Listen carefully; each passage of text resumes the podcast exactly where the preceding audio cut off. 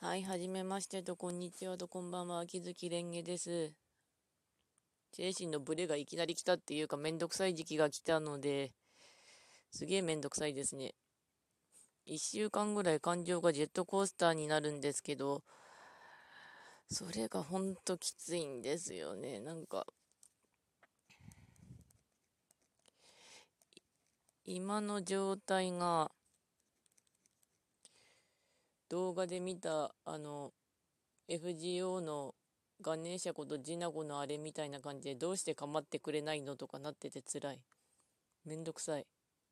いや、その、どうして構ってくれないのとか、どうして感想をくれないのみたいなのが、あ、感想くれないのは物書きのあれなんですけど、あの、どちらかというと褒めるより味が知りたい。ちゃんと書けてるのか知りたいタイプなんで。客観的にな、こう、今日これだから暴れてるんだってのが分かってるのがとてもめんどくさいです。めんどくさいしか言ってないんだけど、本当にめんどくさい。今日頑張れば明日仕事休みなんですけどね。うん、こっちは、あ、こっちは石川県なんですけど、金沢の方がまた、記念館の方が、10日から5月頭ぐらいまで休止になっちゃって、早めにでも3分号の展示は見に行けたからよかったんですけど、コロナはいつ収まるのかっていうので結構、精神的にやっぱ来てるところはあるとは思いますね。うーん、でも、ご飯は食べに行きたい。今日のご飯はちなみに餅を焼きました。紅だよ餅。あんまり眠るのも結構今浅い状態っていうか、浅いんで、なんか結構朝ぐらいに目覚めて、ショールームで、九条夏目さんの放送をなんか半分寝ながら聞きつつ、また寝るって感じでしたけど。で、起きてゴミ捨てに行かなきゃって感じでゴミ捨てて、寝る前に回した洗濯機開けて、そのまま洗濯物干して、とかやってましたけどね結構洗濯物干すのもぐったぐっただったりします。2人分ぐらいしかないから。で猫が隣で爆睡してるし。お腹あったけえしこの猫。お前な本当に。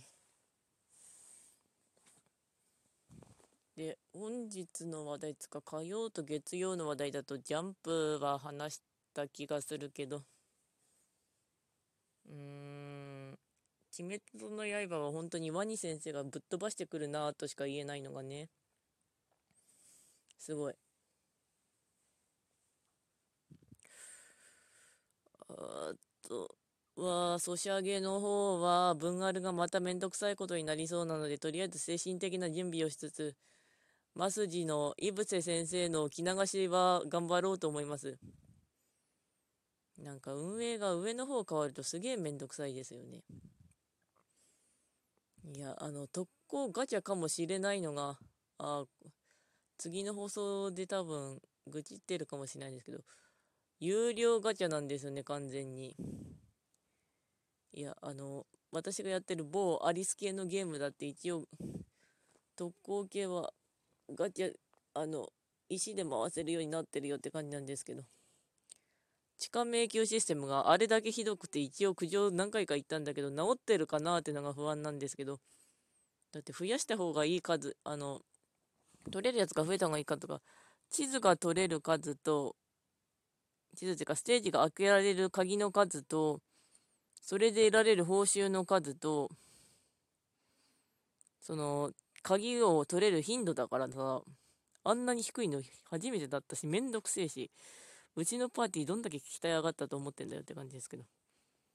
そして猫が思いっきり踏んでくるんだけどな、こいつ。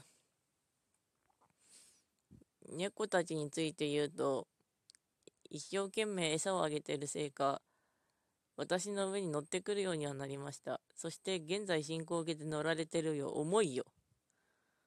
重い。うん。で、トラ、刀剣乱舞の方は、秘宝の里が5万5千で止めましたね。あの、結構のんびりとか、結構無料回数券すらあんまり使ってなかったので、あの、やっぱし大事なのは、新しい刀剣男子だと思う。あの、来たら多分すっげえ頑張るんだけど。で、5万の刀が桑名くんだったんですよね。ブゼンくんだと思ってた。よし、降りた猫。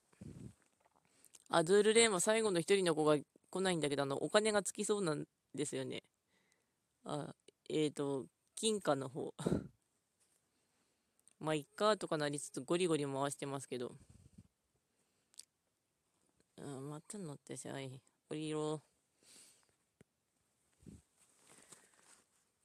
ツイステッドワンダーランドの方は、あの、モブセットとなんか殴り合いしたんですけど、あの、そろそろカード鍛えなきゃまずいかなと思って地道にカードを鍛え始めました。ようやく遅い。またシステム理解してないと、ようやくリズミックのやつを理解したぐらいですね。遅いよ。リズミックは要するにポップンっていうか、画面の右半分と左半分を叩きましょうって言っても、どの辺やってのって。だけど、あの、適当、それさえ守ってればどこでも叩いてよかったんですよね、あのリズミック。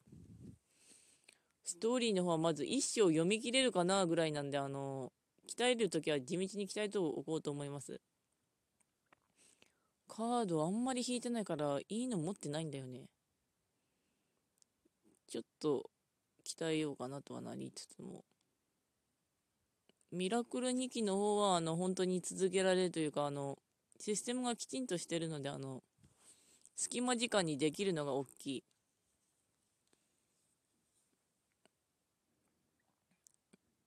ね。はい。じゃあ、あとお題ガチャでも。あと10年後何してると思う？まず10年後が思い浮かばないのがな。仕事できてるならしてるんだろうけど。まず今からはちょっとまた薬飲んで、餅食べて、銀行行ってお金下ろして、その前にタイヤ積まないといけなかったんだよ。これ終わったらもうタイヤ積まなきゃいけないんだよ、私。タイヤ積むのめんどくさいよ、本当に。あと、なんだ、あの、いきなり音聞こえてうるさいし。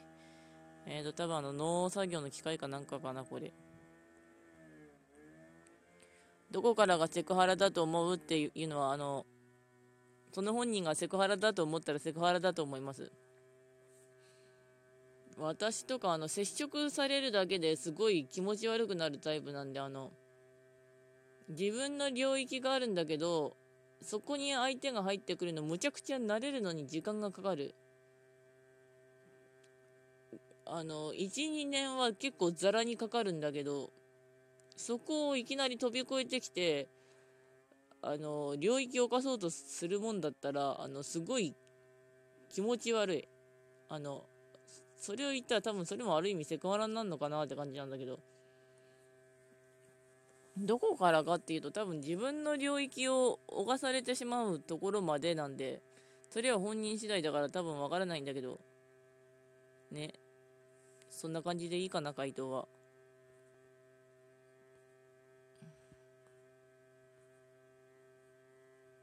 お笑い芸人知らないんだって。男らしさってどういうことだと思うって言って。あ、それちょっと語りたかった。あと3分ぐらいなんでさっさと語るんだけど。あ一応物書きしてて夢小説とかも書いてたりするんですけど男らしさそれをあの下手に解釈するとすごいあのモラハラになるんですよねあの私は書かないけどあの他の人の参考までに読んでるとモラハラの男になるで女の方も地雷で、あの、結構一部の人らだったら、あの、地雷女がなんかすごく、あの、中身を解約したっていうか、その、作者本人が、あの、すごく愛されたいとか認められたいとか根底で思ってるので、それを夢小説に知らんうちに反映して、あの、キャラがまずすっごいぐちゃぐちゃになるんですよね。あの、女性キャラのあの、主体性がないっていうか、とにかくあの、かわいそうでしょ系とか、これの子かわいいでしょみたいな要素をぶち込みすぎてて、キャラがブレブレでわかんなくなる。マジで。だから、すごいキャラクターがすごいっていうか、あの、全肯定ボット見たくなるんですよね、その男の方が。それも結構すごいっていうか。で、夢小説界隈だったら、よそはよそ、うちはうちみたいなのになってるから、あんまり文句も言われないっていうかするっていうかでも結構そういう例はあるんじゃないかなとは思いますまあそんな感じで。で、男らしさは何かっていうと、何でしょうね、あの、負担にならない程度っていうのがあるんだろうけど、引っ張ってくれる何かなんでしょうかね。うん。えー、っと、そして21分だ。今下降りたら弟が車を整頓していたので、この整頓を終えたら、タイヤ積んでさっさとっていう感じかな。うん。で、あとお題ガチャ。トークしてるとき意識しているポイントがあったらよろしら教えて。エア、エア視聴者かなんかを心に想定して、その人が聞こえるようにはしてるんだけど、あの、話しやすい話題だと、すごく早く喋っちゃったりとかしてますね。あの、私にしては一応聞こえるようには喋ってるつもりなんだけど、ちゃんと聞こえてるかなとはなりますけど。どうしても苦手な人の特徴ってある。モラハラ。なんか、モラハラの人はダメですね。平日の朝起きてから出かけるまで何してるか教えて。平日、だいたい仕事なんで、もう起きて、ちょっと家事やって、すし上げやって、ご飯食べて、仕事行きます。うん。てか、半分以上今回はお題答えてる気がするんだけれど、つまり私は話題がないということかってなったら話題はないね。うん。精神安定のために喋ってるけどな、本当に。では、あと終わります。ご視聴ありがとうございました。では、また。